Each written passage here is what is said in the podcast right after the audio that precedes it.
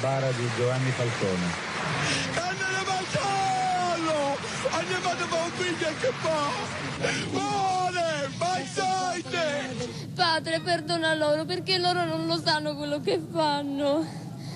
Pertanto vi chiediamo per la nostra città di Palermo.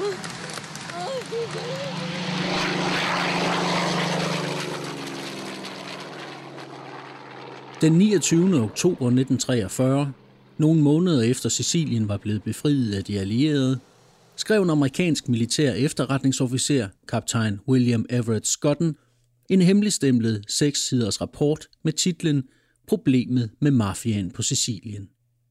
Rapporten beskrev den sicilianske mafias voldsomme genopblomstring, efter at de allierede på kun fem uger havde befriet øen for fascistiske og nazistiske styrker. I rapporten, der blev fundet 70 år senere i de britiske National Archives, konstaterer kaptajn Scotten, at mafiaen har oplevet en omfattende genfødsel, og situationen er vanskelig at håndtere. Så snart mafiaen har slået rødder, breder problemet sig i det uendelige og skaber problemer for politimyndighederne. Jeg er blevet informeret om, at mafiaen i øjeblikket er ved at forsyne sig med våben og moderne udstyr, som den har skaffet sig på slagmarken, lød det blandt andet i den hemmelige rapport. Lokalbefolkningens tillid til den militære administration, som øen var blevet underlagt efter befrielsen, kunne ligge på et meget lille sted, mente kaptajnen. Befolkningen tror ikke, at politiet er i stand til at bekæmpe mafiaen. De forskellige politikorps opfattes som korrupte, svage og i nogle tilfælde som værende i ledtog med den selv samme mafia. Og hvad der er endnu mere bekymrende er, at folk også klager over, at mange af militæradministrationens egne tolke, der har sicilianske rødder, stammer direkte fra amerikanske mafiøse miljøer, og at de er i stand til at påvirke beslutningerne i en sådan grad, at vores funktionærer, uden at ville det, risikerer at blive redskaber i mafians hænder. Kaptajn Scottens konklusion lyder, at der er tale om et så stort problem, at militæradministrationen før eller siden vil blive nødt til at tage stilling til det, da det ellers vil kunne få uheldige følgevirkninger for de allierede, ikke bare på Sicilien, men også på det italienske fastland, efterhånden som befrielsen skrider frem. I sin rapport opstiller Skotten tre mulige løsninger. Den første løsning er en massiv bekæmpelse af mafiaen. Den anden løsning er en forhandling med mafiaen og oprettelse af mafiafrie områder. Og så er der den tredje løsning, som er en opgivelse af et hvert forsøg på at bekæmpe den sicilianske mafia. Kaptajn Skotten lægger ikke skjul på, at den første løsning, altså bekæmpelse af mafiaen, som også indebærer anholdelse af mellem 500 og 600 mafiabosser på samme tid, vil være en meget svær og ressourcekrævende opgave. Han stiller sig også tvivlende over for den anden løsning, forhandling med mafiaen, da en sådan forhandling nøde må slippe ud for ikke at stille de allierede i et dårligt lys. Desuden tvivler han på, at mafiaen overhovedet vil gå ind på de allieredes krav, som for eksempel at opgive sortbørshandel med fødevarer. Når alt kom til alt, så var den tredje løsning måske den bedste, synes han at konkludere. At lade stå til og samme eksistere. Han skriver, De allierede har styrken til at udslette mafiaen, men finder det ikke passende at bruge den nødvendige militær kraft til dette formål. Den tredje løsning er den, som kræver mindst modstand.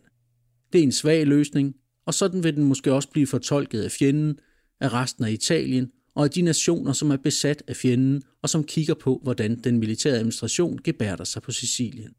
Men det er en løsning, som har størst chance for at lykkes.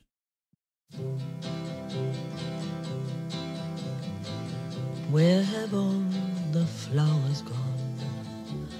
Long time passing. Where have all the flowers gone?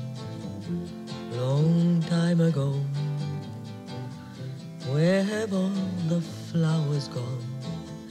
Young girls pick them, everyone. When will they ever learn? When will they ever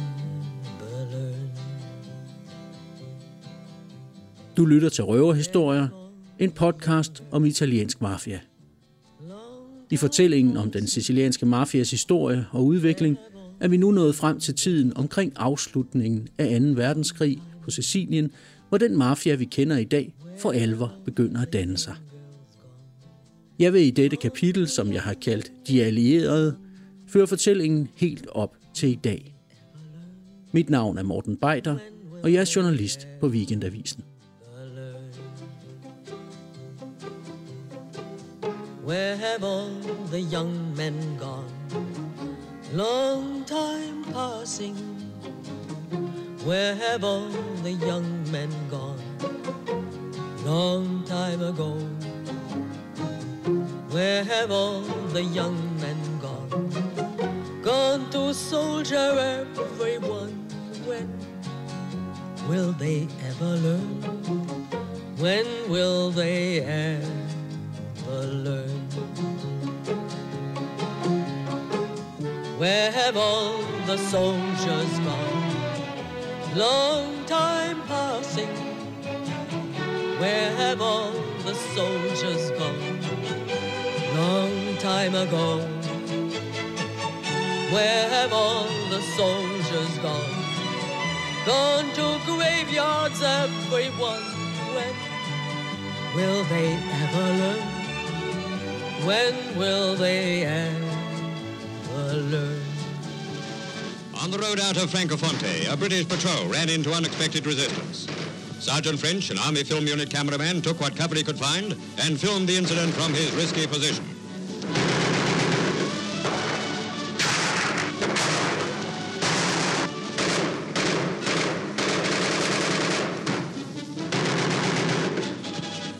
Now, just look at that. If the Italians ever run short of white flags, the position will be serious. Kaptajn Scotten, den amerikanske efterretningsofficer, skrev sin rapport i slutningen af oktober 1943, omkring fire måneder efter at de allierede var gået i land på Siciliens kyst. I de fire måneder var den sicilianske mafia gået fra at være officielt nedkæmpet af fascisterne til med de allierede pludselig at være en af de største magtfaktorer på øen. Hvad var der sket i den mellemliggende tid? Lad os starte nogle dage efter landgangen og rette kigger den mod den lille, fjerntliggende bjerglandsby Villalba midt på øen. Et ubetydeligt sted at se på, måske, med faldefærdige huse, støvede, skrånende jordveje, møgbeskidte børn og sortklædte kvinder. Men ikke desto mindre var Villalba og nabobyerne vigtige brikker i spillet omkring Siciliens befrielse på grund af deres strategiske placeringer i nærheden af det store bjerg Monte Camarata, hvorfra man kunne kontrollere den sydlige indfaldsvej til Palermo. Og det var også i Villalba, at Don Calogero Vizzini boede, eller Don Calo, som han kaldtes. En dvask udseende mand i midten af 60'erne, der plejede at gå rundt i skjorteærmer, og et par enorme bukser, som var trukket op over maven af et par solide seler, og i det fyldige ansigt et par øjne, der med den britiske journalist Norman Lewis' ord smuttede som firben. Don Calò var en bondesøn, der hverken kunne læse eller skrive, men som i sin levetid ikke desto mindre var blevet godsejer, og han var også en af Siciliens mægtigste mafiabosser, med så gode forbindelser, at han stort set var gået fri af den fascistiske antimafia-kampagne. Han havde blandt andet været med til at finansiere Mussolinis berømte mars mod Rom, der bragte fascisterne til magten. Og han havde inden fascisternes magtovertagelse huset en af fascisternes voldsmænd, som senere var blevet viceminister og som holdt hånden over Don Carlo, da han selv var ved at blive anholdt. Men Don Carlo var ikke selv fascist. Han var mafioso. Og som mafioso var han altid klar til at skifte hest, hvis den gamle hest ikke kunne bære ham længere. Og nu kom der en ny hest flyvende til ham gennem luften, som en anden Pegasus.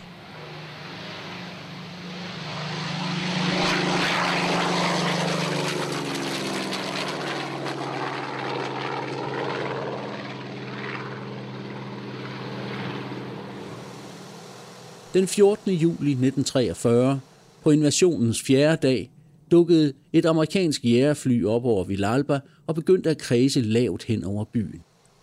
Flyet havde et gult flag med bogstavet L i sort spændt ud over sit cockpit, og inden det forsvandt igen mod syd, hvorfra det var kommet, smed piloten en lille pakke ud, der landede i nærheden af kirken.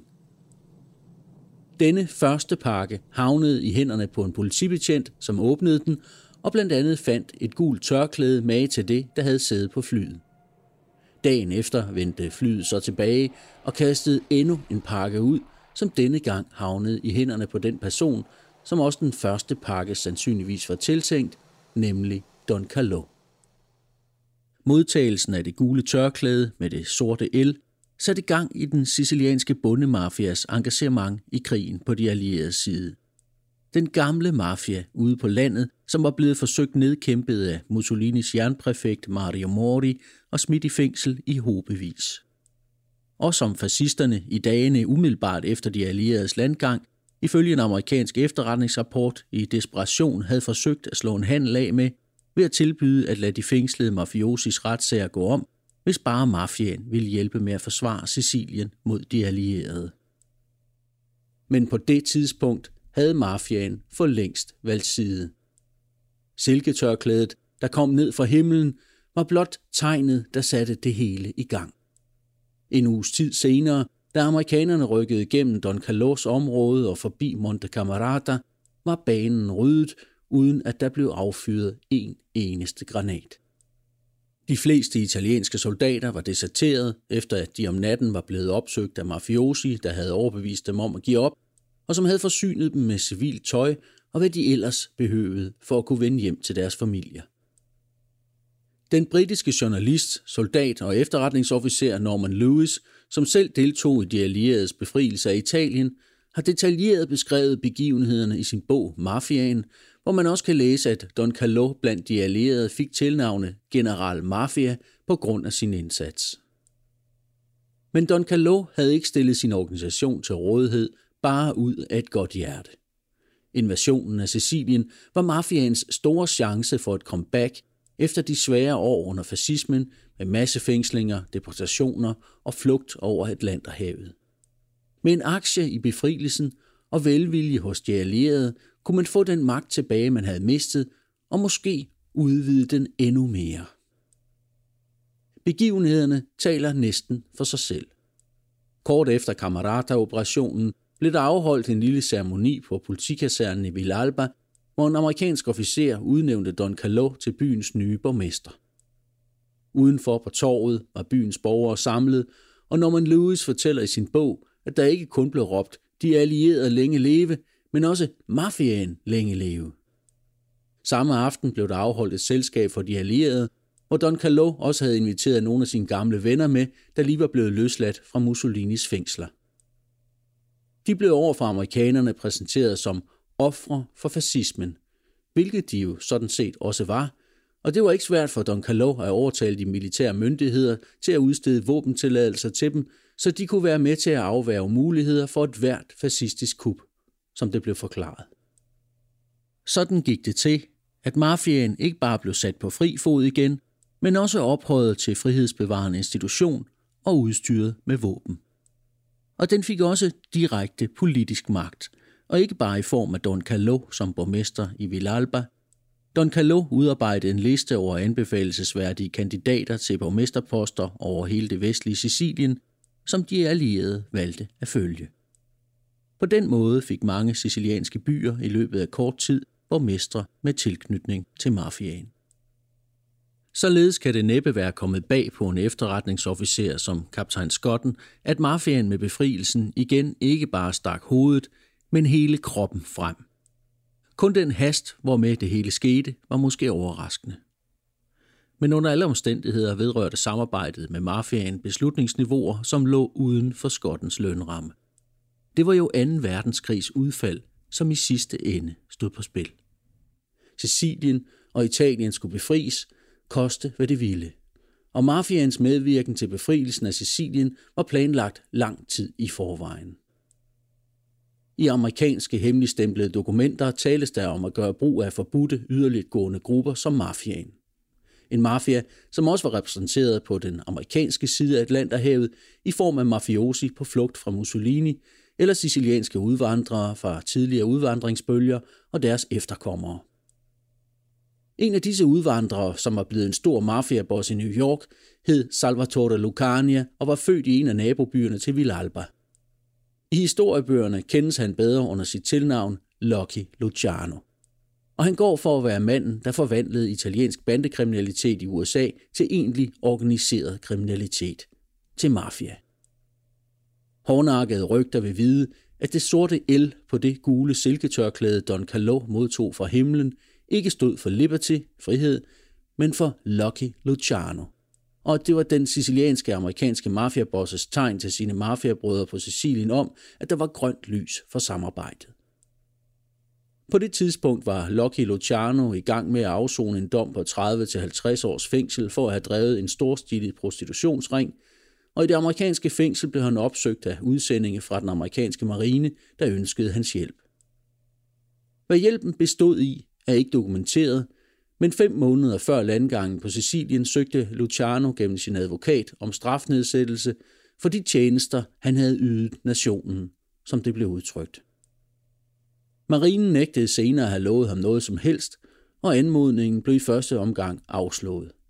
Men i 1946, et år efter 2. verdenskrigs afslutning, blev Lucky Luciano alligevel løsladt og udvist til Italien, hvor han levede som en fri mand, indtil han døde af et hjerteanfald i Napoli i 1962. At der var tale om en belønning for vigtige tjenester, er i hvert fald en nærliggende tanke. Den amerikanske senator Estes Kefauver, som var formand for senatets komité for kriminalundersøgelser i starten af 1950'erne, kommer i sin bog Crime in America med et bud på, hvad det kan have drejet sig om. Nemlig at Lucky Luciano brugte sin position i mafiaen til at skaffe hemmelige amerikanske agenter kontakter, og Sicilien ville derved blive langt nemmere at besejre, end det ellers ville være tilfældet, som Kiefer udtrykte det. Beviser er der ingen af, udover indicierne i de hemmeligholdte dokumenter, som efterhånden dukker op i arkiverne, og de peger i retning af, at de allierede og mafiaen på et eller andet plan fandt sammen i kampen mod en fælles fjende. Historikerne er delte på spørgsmålet om den rolle Lucky Luciano, Don Carlo og mafiaen i det hele taget spillede i befrielsen af Sicilien. Nogle er sikre, andre tvivlende, og nogen er totalt afvisende.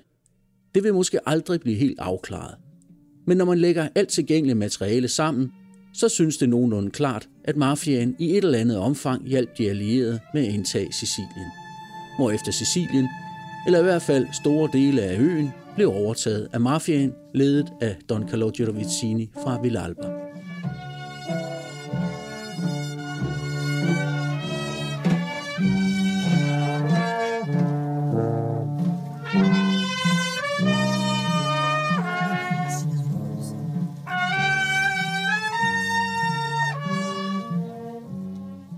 Da Don Carlo døde i 1954 i en alder af 77, forblivende analfabet til det sidste og efterladende sine slægtninge en svoglmine, store jordbesiddelser og en pæn portion fast ejendom, fik han en statsmands begravelse med tusindvis af deltagere, og de landsdækkende aviser berettede, at nu var den sicilianske mafias leder afgået ved døden. Jeg besøgte for nylig selv kirkegården i Villalba og kiggede ind gennem trådgitteret til hans gravkapel. Derinde han ligger. Den der med den store indskrift, hvor der står han. Grande generoso di animo, nemico di tutte le ingiustizie, fu difensore del dritto dei deboli, raggiungendo altezze mai toccate. På siden står der mejslet ind i marmor, at her hviler en storsindet mand, der hjalp de stakkels minearbejdere, gennemførte landbrugsreformer, gik til kamp mod al uretfærdighed, forsvarede de svages rettigheder, og at han i sit liv nåede hidtil usete højder af, hvad et menneske kunne opnå. Med Don Carlos død ophørte Villalba også med at være mafians hovedstad på Sicilien. Magtens akse begyndte igen at forskyde sig mod de store byer, hvor pengene og politikerne var. all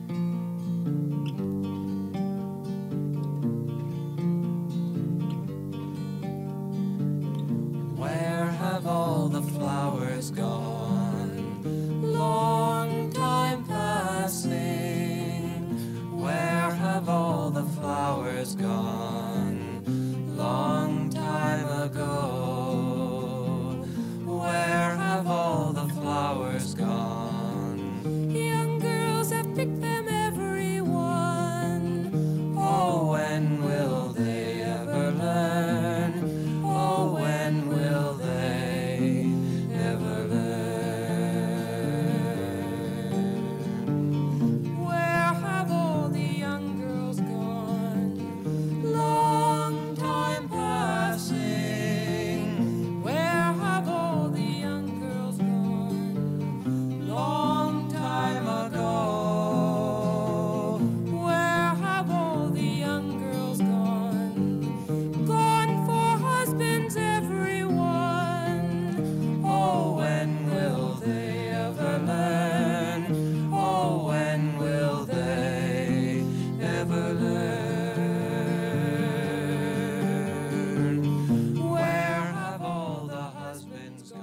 Knap var 2. verdenskrigs kanoner forstummet, før en ny, kold krig begyndte, der aldrig måtte blive varm på grund af truslen fra en alt ødelæggende atomkrig.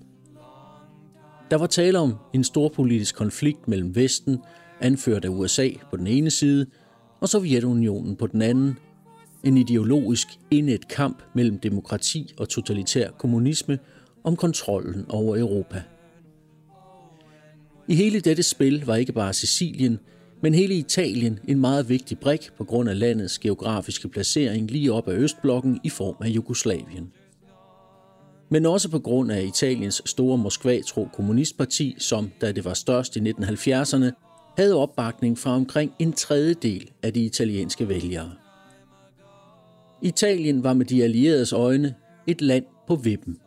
Et land, der skulle holdes under skærpet opsyn og ledes i den rigtige retning af Marshallhjælp, propaganda og støtte til et nyt politisk parti, der skulle komme til at dominere italiensk politik i næsten 50 år, helt frem til murens fald og den kolde krigs afslutning, nemlig de kristelige demokrater. Et parti, som også blev kaldt Guds eget parti, på grund af sin tætte tilknytning til den katolske kirke. Men Guds parti blev også mafiaens foretrukne parti på Sicilien og en stor aftager af de stemmer, som mafiaen kontrollerede. Og partiet betalte mafiaen tilbage i form af de gentjenester, som det politiske system var i stand til at levere. Love, lokalplaner, tilladelser. En ny, uheldig alliance blev født. Kirken, partiet og mafiaen. Og det var ikke unormalt, at en præst eller en politiker også var medlem af mafiaen eller Cosa Nostra, som mafiaen i årene lige efter 2. verdenskrig begyndte at kalde sig selv. Vores sag. Navnet var sandsynligvis opstået blandt sicilianske mafiosi i USA som en indikation af, at der ikke var adgang for folk fra andre etniske grupper. Inspireret af de amerikanske fædre, oprettede de sicilianske mafiosi også en såkaldt kommission, eller cupola, kuppel, en form for bestyrelse, hvor lederne af de forskellige mafiafamilier traf beslutninger i fællesskab, i stedet for at bekæmpe hinanden. Samme system, hvormed Lucky Luciano havde revolutioneret den kriminelle verden i New York. Båndene til fædrene i USA blev også styrket, hvilket satte gang i den sicilianske mafias første store forretningseventyr, den transatlantiske heroinhandel – men en ny, stor indtægtskilde var også et gråt pulver, som ved tilsætning af vand blev hårdt som sten. Beton. For økonomien ræsede der ud af i Italien med Marshallhjælpen. Der skulle bygges huse, veje og broer, og med politikere placeret de rigtige steder, var vejen banet, også for mafiaen.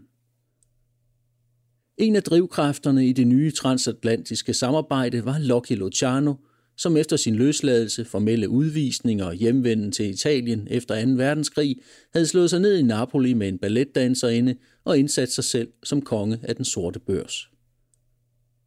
Samarbejdet mellem den amerikanske italienske mafia og den sicilianske mafia var ikke bare en forretningsmulighed, men også en nødvendighed.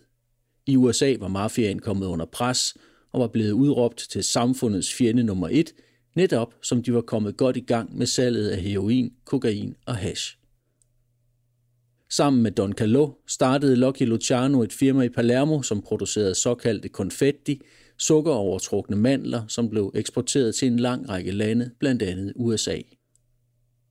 Virksomheden blev dog lukket efter nogle år, da en italiensk avis begyndte at skrive om, at det måske ikke altid var mandler, som gemte sig bag glasuren, men heroin. Men Luciano havde flere idéer i ærmet. Fra sit eksil i Napoli foreslog han, at sicilianerne blev lukket ind i den amerikanske narkohandel mod et klækkeligt afkast til deres amerikanske fædre. Sicilianerne var ukendte ansigter for de amerikanske myndigheder, og de ville derfor kunne bevæge sig friere rundt på det amerikanske territorium.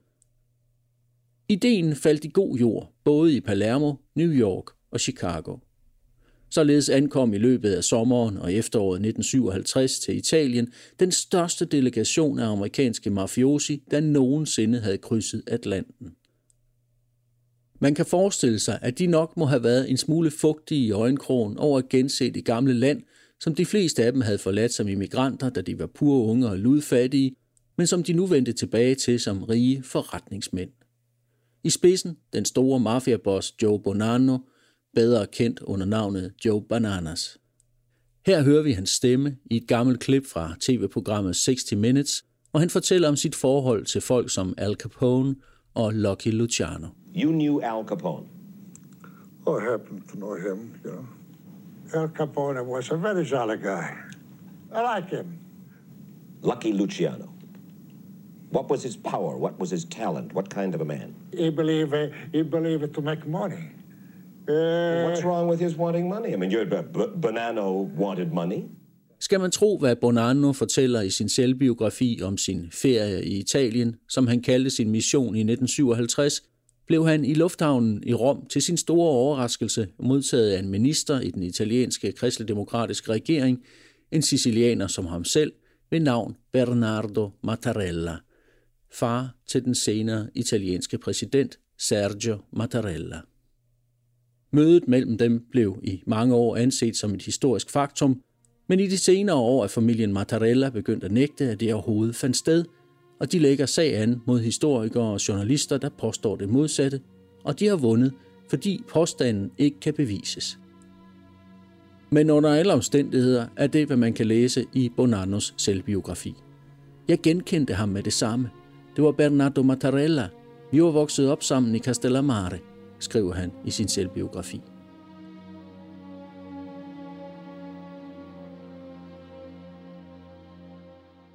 Det interkontinentale mafiatopmøde blev afholdt i Palermo hen på efteråret 1957 på en af byens fineste adresser, Hotel delle Palme på Via Roma, mere præcist i den højloftede Wagner-sal, opkaldt efter en af hotellets fornemmeste gæster, den tyske komponist Richard Wagner, som i 1882 havde orkestreret tredje akt af Parsifal i en prægtig suite på mezzaninen, og som blev rystet, da hoteldirektøren havde præsenteret ham for regningen for opholdet. På Wagners tid var hotellet samlingssted for Europas fornemmeste aristokrater og de berømte sangere, som optrådte på det nærliggende operahus Teatro Massimo. Kendte forfattere og malere spacerede omkring i hotellets have, men i oktober 1957 var der fuldt af mafiabosser, der alle ville have deres del af narkokagen.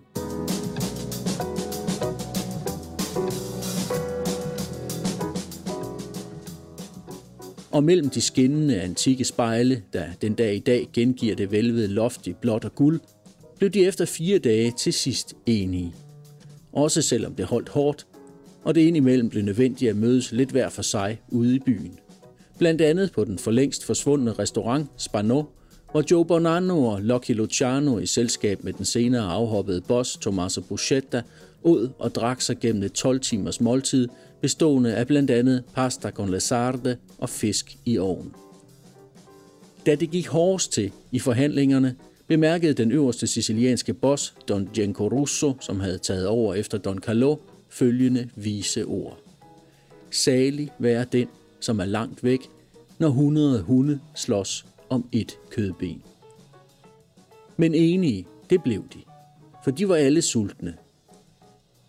Som den afhoppede mafioso Antonino Calderone fortæller i sin bog Mænd uden ære, det var et uselt liv, vi havde i 50'erne og størsteparten af 60'erne. Folk ernærede sig ved småhandel, også med illegale varer, men rapsede lidt, købte og solgte 20 koster. Man tænkte småt. Men nu var tiden kommet til at begynde at tænke stort. Narkoen, som begyndte at flyde mellem kontinenterne i det, der skulle blive kendt som The Pizza Connection, skulle gøre mafiaens ledere rigere og stærkere end nogensinde. Narkoen og betongen. For mafiatopmødet fandt sted i en by, der stadig bare grufulde ar efter krigen, og væk fra havnekvarterets bombekrater fortsatte mafians bulldozer og granaternes arbejde. Palermo havde været kendt for sine smukke villaer i Liberty-stil, der lå en efter en uden for den gamle bydel. De blev nu købt op og jævnet med jorden for at gøre plads til højhuse i beton, og bag hele operationen, der er gået over i historien som Il Sacco di Palermo, Palermos plyndring, stod to kristendemokratiske politikere, som begge skulle blive borgmestre i byen, og som begge havde stærke forbindelser til både mafiaen og regeringen i Rom, nemlig Salvo Lima og Vito Ciancimino. Dem skal vi høre mere om senere i denne podcast.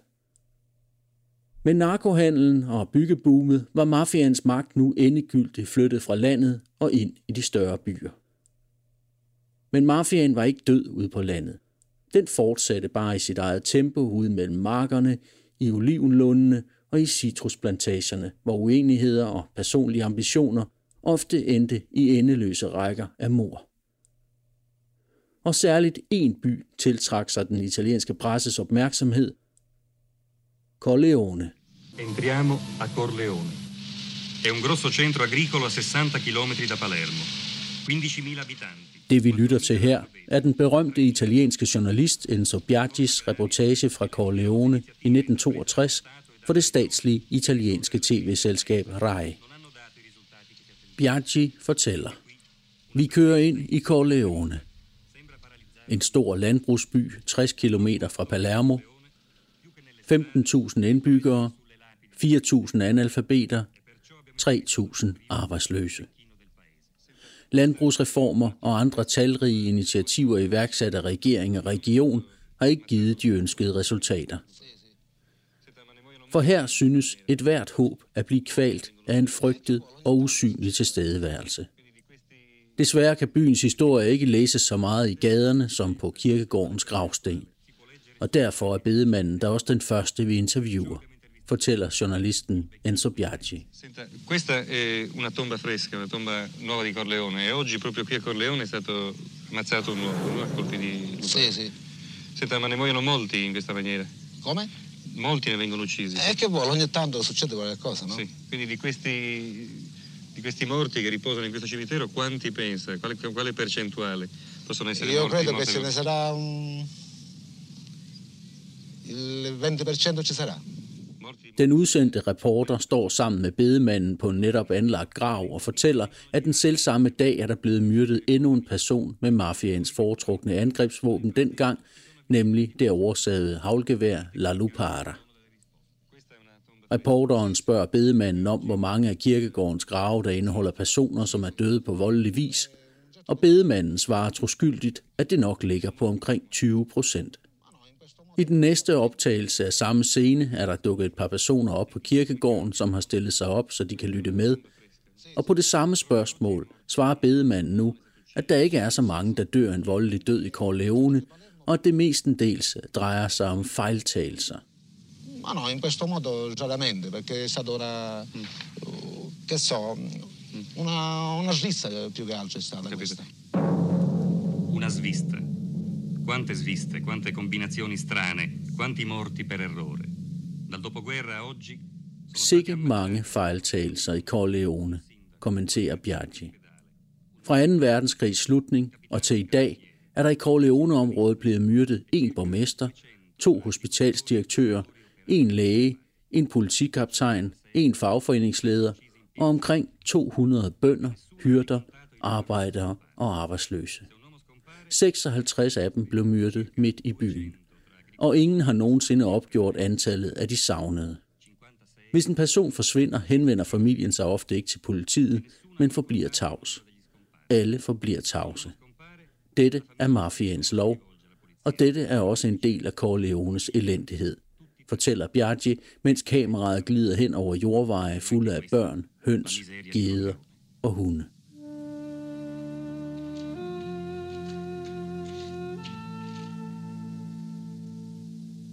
Den myrdede læge, som omtales i dokumentarfilmen, var også Corleones mafiaboss. Han havde overtaget ledelsen af den lokale mafiafamilie lige efter krigen, da hans fætter, en anden mafioso, som i 1926 var flygtet fra fascisterne til USA, efter krigen var vendt hjem i amerikansk marineuniform, efter at han havde været med til at befri Sicilien. Sammen fik de to fædre afsat den gamle mafiaboss, som de ikke anså som velegnet til de nye tider, og lægen blev nu den nye boss. Og han skånede ingen for at befeste og udbygge sin position. Det gik først ud over lederen af det lokale politi, som havde samarbejdet med fascisterne. Så kom turen til hospitalsdirektøren, hvis post lægen overtog.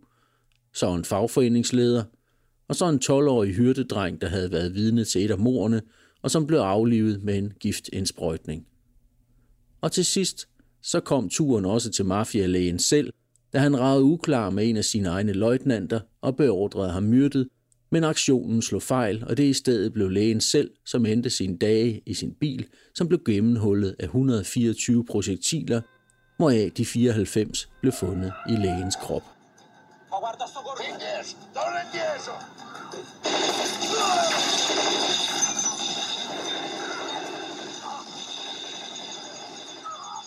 Det var den 2. august 1958 kl. halv fire om eftermiddagen, da den rebelske løjtnant overtog mafiaen i Corleone.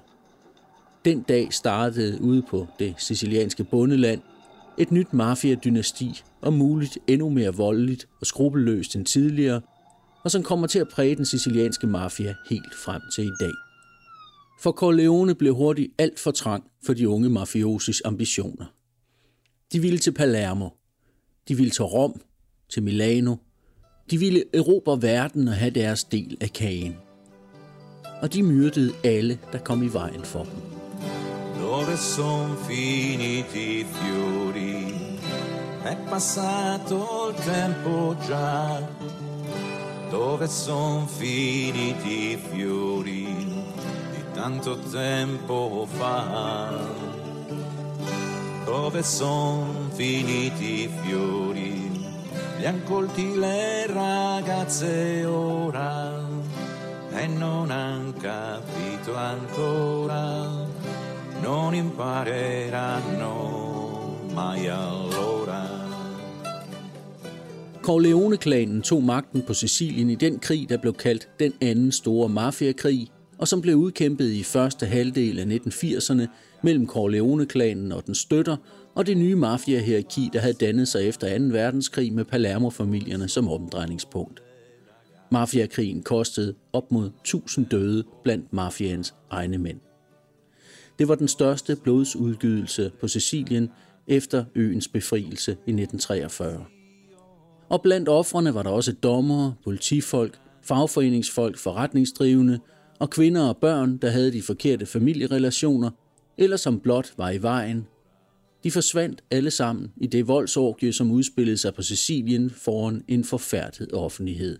De blev skudt, kvalt, bumpet, og deres lig blev efterladt i biler, på veje, kastet i bjergkløfter, opløst i syre eller brændt til aske i bildæk. Og da det hele var forbi, og modstanderne enten var døde eller havde taget den gamle flugtvej over Atlanterhavet, havde den sicilianske mafia fået en leder, som den aldrig havde haft før, hvis man skal gøre det op i grusomhed og blodtørst. Hans navn var Totorina. Han var bondedreng for Corleone, og nu var han nået så højt til tops, som det var muligt på Sicilien. Vi hører ham her uden filter, mens han i en fængselsgård mange år senere planlægger nye mor og udsteder nye forbandelser.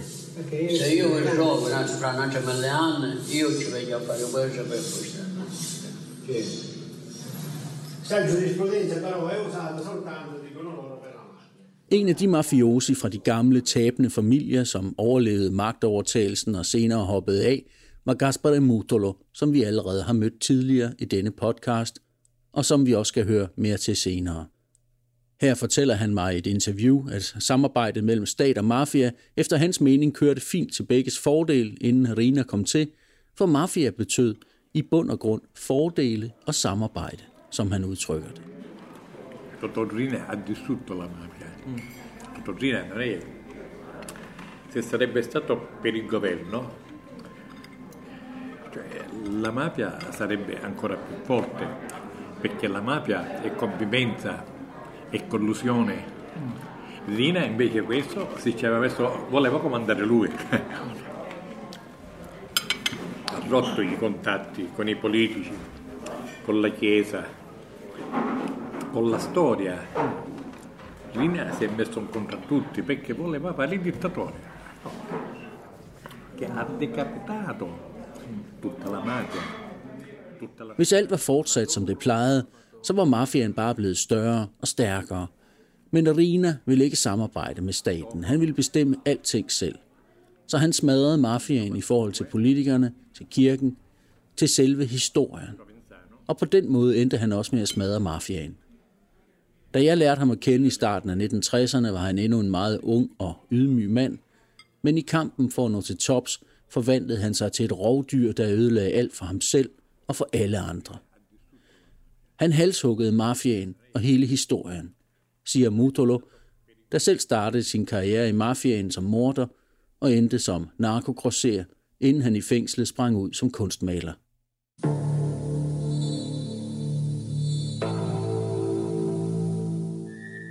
Den første dommer, som blev myrdet af mafiaen allerede inden Rina havde overtaget, var statsanklager Pietro Scaglione, som blev skudt i sin bil sammen med sin chauffør, da han en morgen i maj 1971 var på vej til kirkegården for at besøge sin kones grav. È molto probabile che si tratti di un delitto di mafia. Stamane Palermo ha tributato solenni onoranze alle salme del procuratore capo della Repubblica e dell'agente di custodia, Antonino Lorusso. Il corteo funebre si è mosso dal Palazzo di Giustizia, dove era stata allestita la Camera Ardente. Scaglione var begyndt at grave i forbindelserne mellem politik og mafia, og han havde udvist en særlig interesse for Corleone-mafiaen, som på det tidspunkt endnu arbejdede som håndlanger for Palermos familier. Scaglione var måske den første dommer, der virkelig så mafiaen som det, den var blevet til. En mastodontisk, togeindhyldet forbryderisk organisation, der som en gigantisk blæksprutte strækker sine fangearme over alt og ødelægger alt for at stille sin umættelige sult efter penge og overherredømme. Som Scaglione udtalte i 1969, to år før sin død.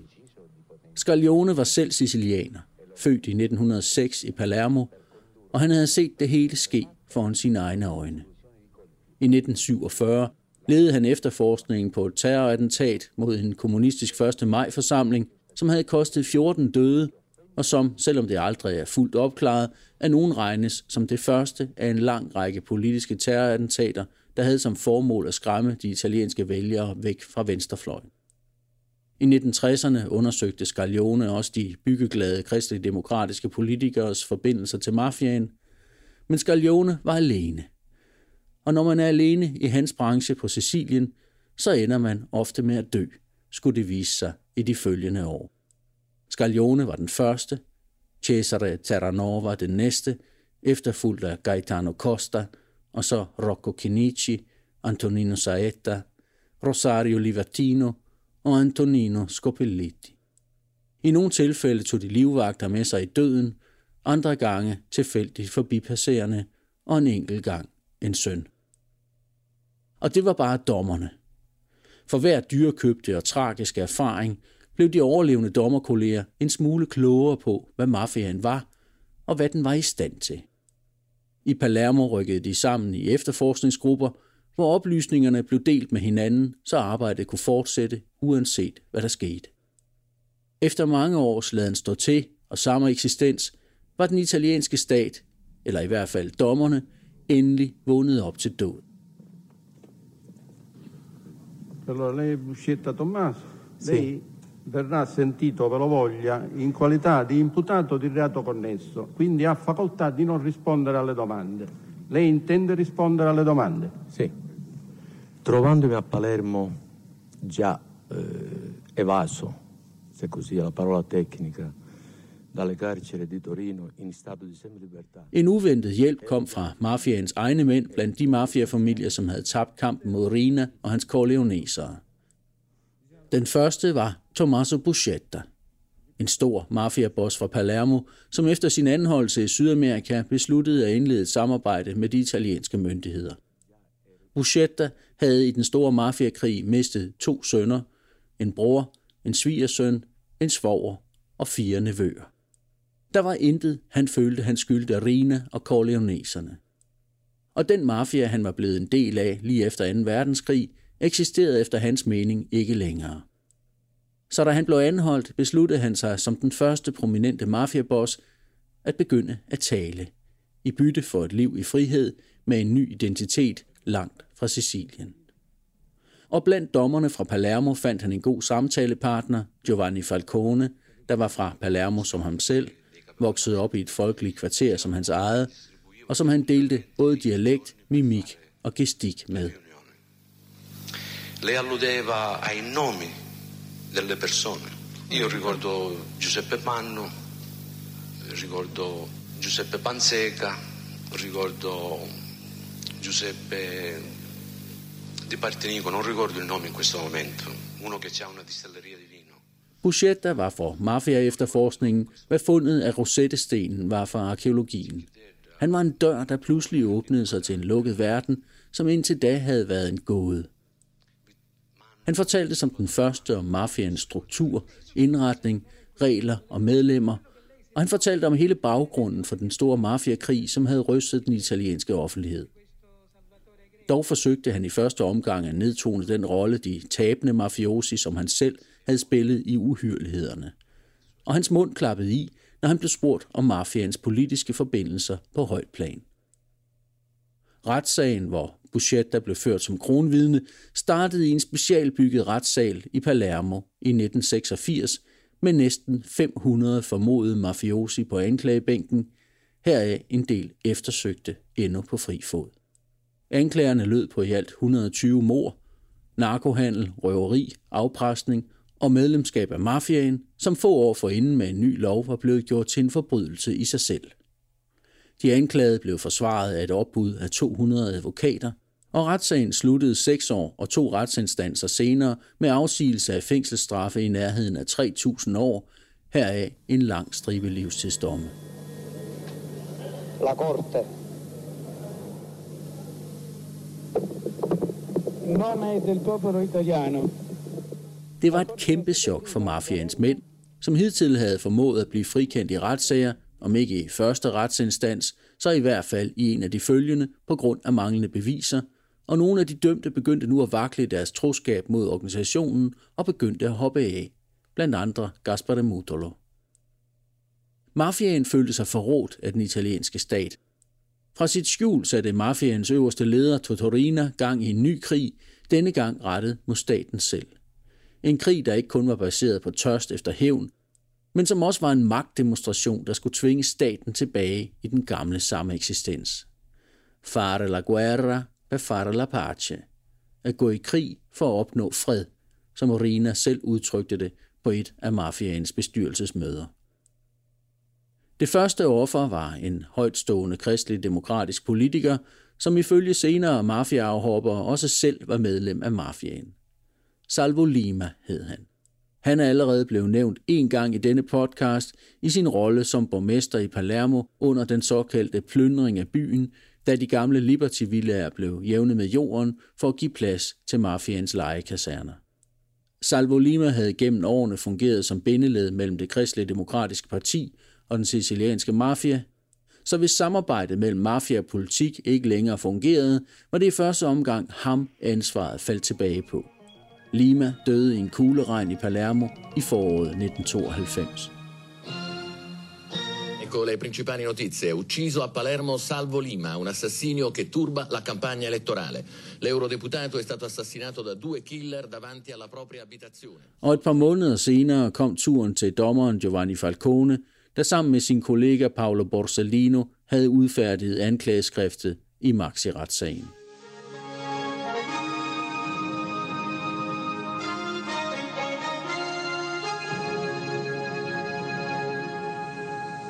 Buonasera, siamo in grado di darvi le prime immagini dello spaventoso attentato nel quale ha perso la vita il giudice Giovanni Falcone e almeno tre uomini della scorta, 20 le persone che sono rimaste ferite. L'attentato è avvenuto nel tardo pomeriggio sull'autostrada che collega Palermo a, Tra- a Trapani. Collegamento subito con Palermo. Falcone blev myrdet med en bilbombe, der var placeret under motorvejen mellem Palermo og byens lufthavn. Ved attentatet mistede ikke kun Falcone selv livet, men også hans kone og tre livvagter.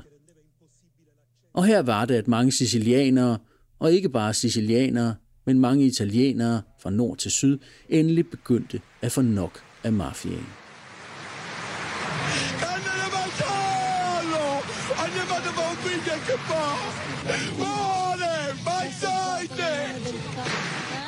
Begravelsen af de fem ofre i Palermo udvikler sig til en folkelig protest vendt mod mange af de fremmødte politikere, som folkemængden anser for at stå i ledtog med morderne. Folk kan ikke mere. De vil ikke mere. Og ordene fra Rosaria Costa, en af de myrdede livvagters kone, brænder sig ind i hukommelsen hos alle, der lytter.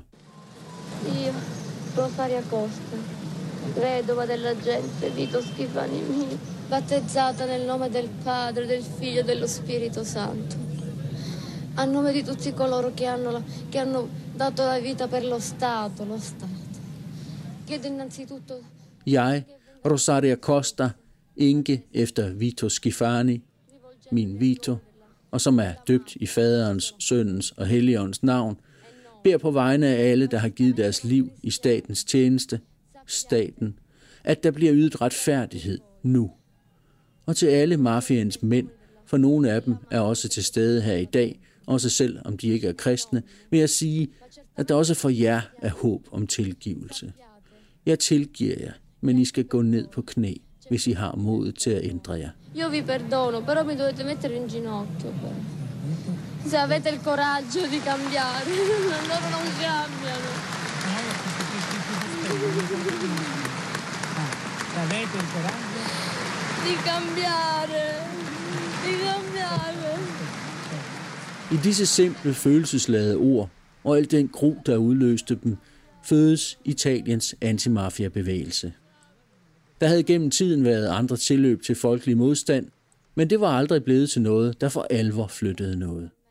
Og da Falcones gamle ven og dommerkollega Paolo Borsellino, som Falcone havde skrevet anklageskriftet sammen med, et par måneder efter Falcone selv bliver myrdet sammen med fem livvagter med endnu en bombe, denne gang inde i Palermo, bryder et oprør ud, som endnu ikke er gået i sig selv. Jeg var selv på rejse i Italien den sommer, og husker tydeligt, hvordan der hang hvide laner ud fra balkonger over hele landet i protest mod mafiaen og dens venner. Der blev afholdt fakkeltog, demonstrationer og møder. Det var som om italienerne med et havde forstået, hvad mafiaen var for noget i sin inderste grofulde marv, og nu ville de af med den, en gang for alle. Så hvis Totorinas strategi havde været at skræmme staten på plads, så slog denne strategi totalt fejl. Et halvt år efter mordet på Borsellino og hans livvagter i juli 1992, bliver Rina selv anholdt og kommer ikke på fri fod igen, inden han dør i fængslet i 2017. Men hans løjtnanter forbliver på fri fod en tid endnu og iværksætter en landsdækkende terrorkampagne med en stribe bombeattentater i Firenze, Rom og Milano. Målene er kirker, kunstmuseer, et stadion, en populær tv-journalist og en mafiaafhopper. Mafiaen vil ryste Italien i sin grundvold. Et par af attentaterne mislykkes, men fem af bomberne bliver bragt til sprængning, og i alt ti tilfældige mennesker dør. Det er starten på enden på korleonesernes blodige epoke. Alle står i kø for at lægge afstand til mafiaen. Selveste pave Johannes Paul II tordner i foråret 1993 mod mafiaen under et besøg i Agrigento, en af mafiaens højborge på det sydlige Sicilien, hvor dele af præsteskabet i årtier har gået hånd i hånd med bosserne. Lo dico ai responsabili. Lo dico ai responsabili. Convertitevi. Una volta verrà il giudizio di Dio. I Jesu den korsfæstede og opstandens navn, denne Kristus, som er vejen, sandheden og livet, siger jeg til de ansvarlige, omvend jer. En dag kommer Guds dom, sagde paven i sin prædiken, der er gået over i historien. En efter en anholdes Arinas løjtnanter, og et stykke op i 1990'erne bliver der pludselig stille, mens efterforskningen fortsætter i attentaterne og mafiaens forbindelser til det politiske system, og mafiosi i hundredvis indgår aftaler med myndighederne for at få strafnedsættelse og undgå den særlige hårde fængselsstraf for mafiosi, som parlamentet har indført. Det er som en forbandelse, der er blevet hævet. Men dette er ikke et eventyr, hvor alt ender godt, men en virkelig historie i et land med en betændt lederklasse, der alt for længe har samarbejdet med kriminelle eller bare lavet stå til i magtesløshed. Da Buschetta begynder at tale med dommerne igen efter Maxi-retssagens afslutning og morerne på Giovanni Falcone og Paolo Borsellino, tager han fat på andet kapitel af sine afsløringer. Han begynder at tale om mafians forhold til politikerne. Og han udpeger en af de mest magtfulde politikere i det moderne Italiens historie som mafiaens øverste politiske beskytter. Nemlig den kristelige demokrat Giulio Andreotti, syv gange italiensk regeringsleder og utallige gange minister i de evigt skiftende italienske regeringer, hvor han var kendt som en habil og sikker forsvarer af Italiens forpligtelser i Atlantpakten. På det tidspunkt er Andreotti senator på livstid, en ærespost man tildeles af Italiens præsident, og desuden er han selv kandidat til posten som præsident for den italienske republik. I stedet bliver han nu hovedperson i en retssag, som bliver kaldt for århundredets retssag, hvor Andreotti blandt andet beskyldes for at have holdt hemmelige møder med bosser som Rina. Øh, non è che non me lo aspettassi, però eh, come ho detto oggi non basta avere ragione, bisogna trovare chi te la dà. Da molto. Retssagen ender med, at Andreotti dømmes og frikendes på samme tid. Forstået på den måde, at det rent faktisk lykkedes anklagemyndigheden at bevise, at Andreotti samarbejdede med den sicilianske mafia og mødtes med nogle af dens ledere. Men alle de forhold ligger så langt tilbage, at de er forældede. Hvorimod alle de forhold, der ikke var forældede, blev afvist på grund af utilstrækkelige beviser. Dermed blev Andreotti dømt, men frikendt på samme tid, og døde i 2013 i en alder af 94 med en straffeattest så ren som nyfalden sne. Året efter Andreottis død blev der så lækket en aflyttet samtale, Totorina har under en gårdtur i fængslet, hvor Rina lige ud indrømmer, at han rent faktisk mødtes hemmeligt med Andreotti tilbage i 1987, men at de ikke kyssede hinanden på kinden, sådan som det var blevet påstået af en afhoppet mafioso. Men de mødtes. Og udsagnet kunne måske have ændret dommens udfald, måske ikke. For inden var Andreotti i en anden retssag blevet frikendt for at stå bag mordet på en journalist, som efter sine var kommet i besiddelse af dokumenter, der kunne have troet Andreottis karriere, og derfor havde Andreotti fået mafiaen til at myrde ham, hævdede afhopperen Buscetta at have hørt fra andre mafiabosser i Palermo. Papirerne stammede angiveligt fra terrororganisationen De Røde Brigaders kidnapning og mor på en anden kristendemokratisk leder, Aldo Moro. Moro havde frem til sin kidnapning i 1978 arbejdet på et såkaldt historisk kompromis mellem de to store blokke i italiensk politik, de kristelige demokrater og kommunisterne. Et kompromis ikke bare USA var modstander af, men også store dele af Moros eget parti, heriblandt Andreotti. Journalisten Mino Pecorelli hævdede at vide, at partitoppen var blevet informeret om, hvor Morder blev holdt fanget, men at den intet foretog sig, fordi den i bund og grund helst ville af med Aldo Moro. I sit fangenskab blev Moro afhørt af rødbrigadisterne, og han fortalte om Andreottis forbindelser til CIA og om eksistensen af en hemmelig paramilitær milits i Italien, kaldet Gladio, som med guerillakrig skulle forhindre en kommunistisk magtovertagelse i Italien. Alt sammen noget, som ville have skadet Andreottis politiske karriere, hvis det var kommet frem på det tidspunkt. Det var denne historie, eller i hvert fald noget af den, som journalisten Pecorelli havde fået op under neglene. En anden person, som angiveligt også vidste alt for meget, var Carabinieri-generalen Carlo Alberto Dalla Chiesa, som havde ledet den italienske stats mest effektive indsats mod terrorismen, der havede Italien i 1970'erne, og som ung officer havde gjort tjeneste i Corleone. Dalla var efter sine klar over, at den kristendemokratiske top vidste, hvor Mordor blev holdt fanget, og efter Mordors død udtalte han til en undersøgelseskommission, at det ikke var utænkeligt, at en del af de papirer, som blev fundet efter Mordors død, var blevet gemt af vejen. Ikke længe efter blev Dalla udnævnt til præfekt i Palermo, hvor mafiakrigen hervede, og ikke længe herefter blev han myrdet af mafiaen sammen med sin kone i Palermo. En meget indviklet affære, hvor Andreotti efter nogens mening var den store dukkefører med den kolde krig som bagtæppe.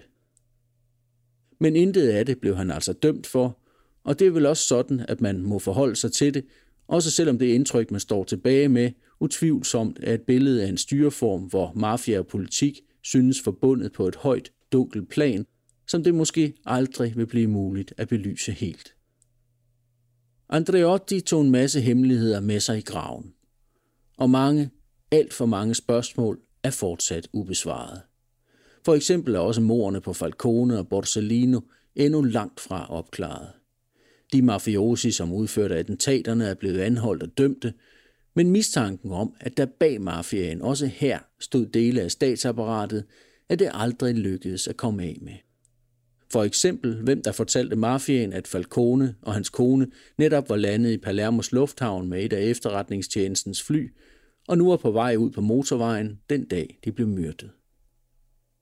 Eller hvad der efter attentatet på Borsellino skete med Borsellinos røde notesbog, hvor han nedskrev alle sine spor og teorier. Spørgsmål, som måske heller aldrig vil blive opklaret.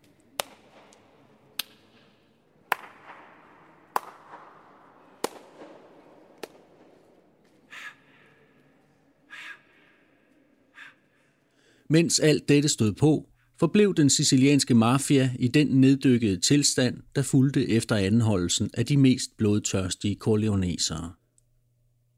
Rinas efterfølger på posten, corleoneseren Bernardo Provenzano, havde også været løs på aftrækkeren i sine yngre dage, men Provenzano forstod, at mafiaen aldrig kunne vinde mod staten, men kun kunne overleve i et samarbejde med statens korrupte dele. Derfor blev der stille, da Provenzano kom til magten. Næsten alt for stille. Rygtet går stadig, at det var Provenzano, som fik Rina anholdt, så man kunne forhindre ham i at skade forholdet mellem stat og mafia yderligere. Og stillheden varede lige frem til Provenzanos egen anholdelse i 2005, da han blev fundet i et bondehus efter at have været eftersøgt siden starten af 1960'erne. Den øverste mafiabosses ord til betjentene, som førte ham væk, var lige så gådefulde som alle de år, det var lykkedes ham at forblive på fri fod. I ved ikke, hvad I gør, sagde han. På det tidspunkt var mafiaens foretrukne samarbejdspartner, de kristelige demokrater, for længst forsvundet som parti, brudt sammen under deres egen vægt af korruptionsskandaler. Hele den koldkrigsramme, som det italienske demokrati havde kæmpet med at udvikle sig i efter 2. verdenskrig, var smuldret væk, og rådenskab var væltet ud af alle skabe i den gigantiske politiske korruptionsskandale, der blev kaldt rene hænder, og som ledsagede mafieretssagerne op gennem 90'erne. Der var en følelse af, at en gammel, beskidt verden havde taget livet af sig selv, og at man nu stod over for en ny og bedre tid. L'Italia è il paese che amo. Qui ho le mie radici, le mie speranze e i miei orizzonti. Og så var det, at en ny politiker pludselig trådte frem på scenen og overtog den politiske magt og dagsorden i de følgende årtier. Den milanesiske milliardær, byggematador og mediemogul Silvio Berlusconi.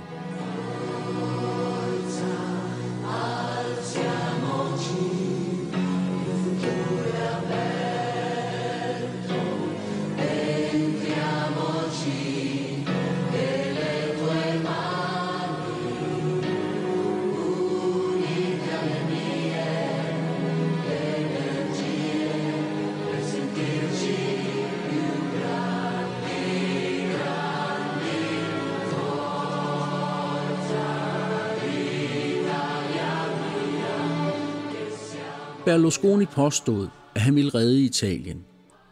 Men det skulle snart blive klart, at han mest var interesseret i at redde sine egne interesser, som før var blevet beskyttet af en korrupt klasse af politikere.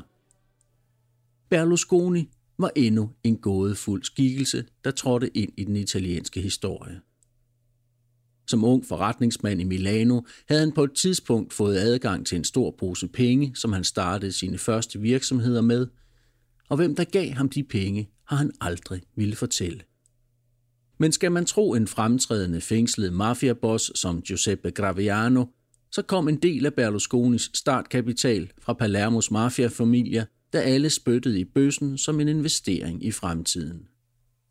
Berlusconi nægter, at det forholder sig sådan, og der er nu åbnet endnu en sagsmappe, der bærer hans navn men retsdokumenterne er fulde af oplysninger om påståede og beviste forbindelser mellem Berlusconi og den sicilianske mafia, og det vil jeg fortælle mere om i et senere bonusafsnit af denne podcastserie.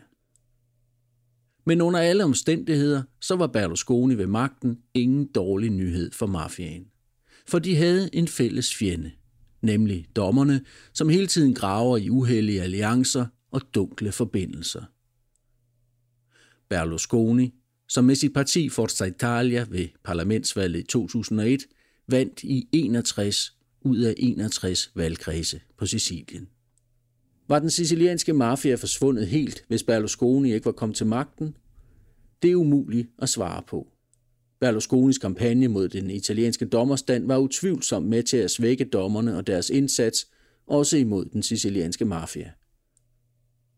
Alligevel må man sige, at den mafia, som eksisterer på Sicilien i dag, kun er en skygge af sig selv i forhold til tidligere.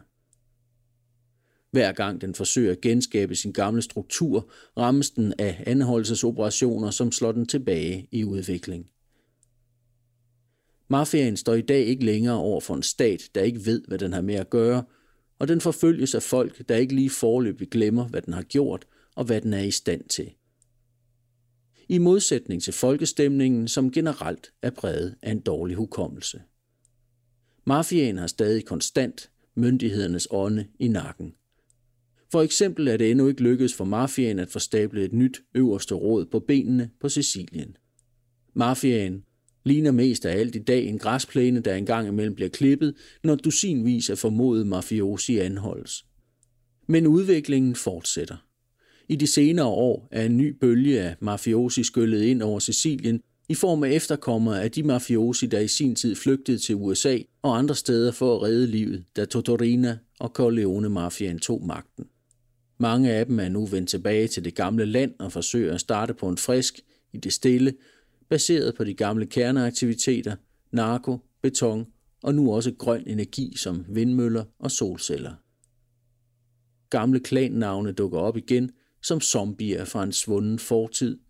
Inserillo, Gambino, Bonanno. På gaden kan de hjemvendte mafiosi risikere at møde mindre fisk fra Arenas rækker, som efter mange år i fængsel nu er kommet på fri fod igen. Måske har de lært af fortidens fejl. Måske har de lært, at mafiaen lever bedst, når den er usynlig.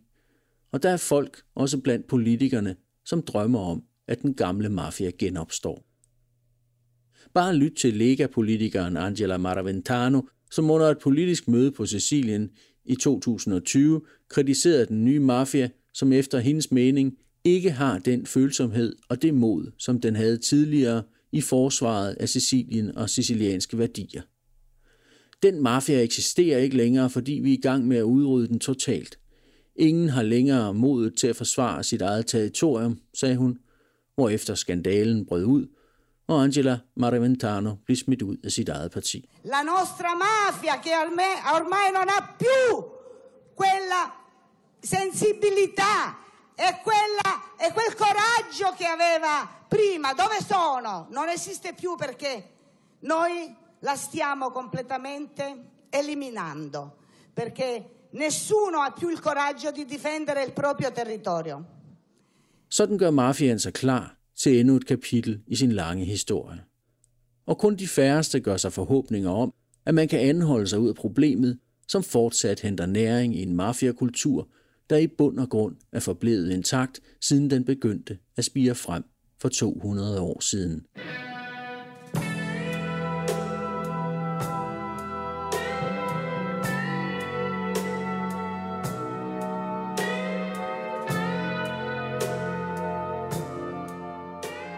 Du har lyttet til Røverhistorier, en podcast om italiensk mafia. I de første fire kapitler af denne sæson har jeg mest fokuseret på den sicilianske mafias myter og udvikling.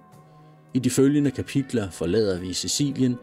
Vi skal over Messinastrædet til regionen Kalabrien, hvor de har deres helt egen mafia, kaldet Ndrangheta, som for længst har overhalet sicilianerne i organisation, indtjening og magt. Og senere skal vi til Napoli, og de har Camorraen, en mafia, der som så meget andet i Napoli er som ingen andre steder. Mit navn er Morten Beider, og jeg er journalist ved Weekendavisen.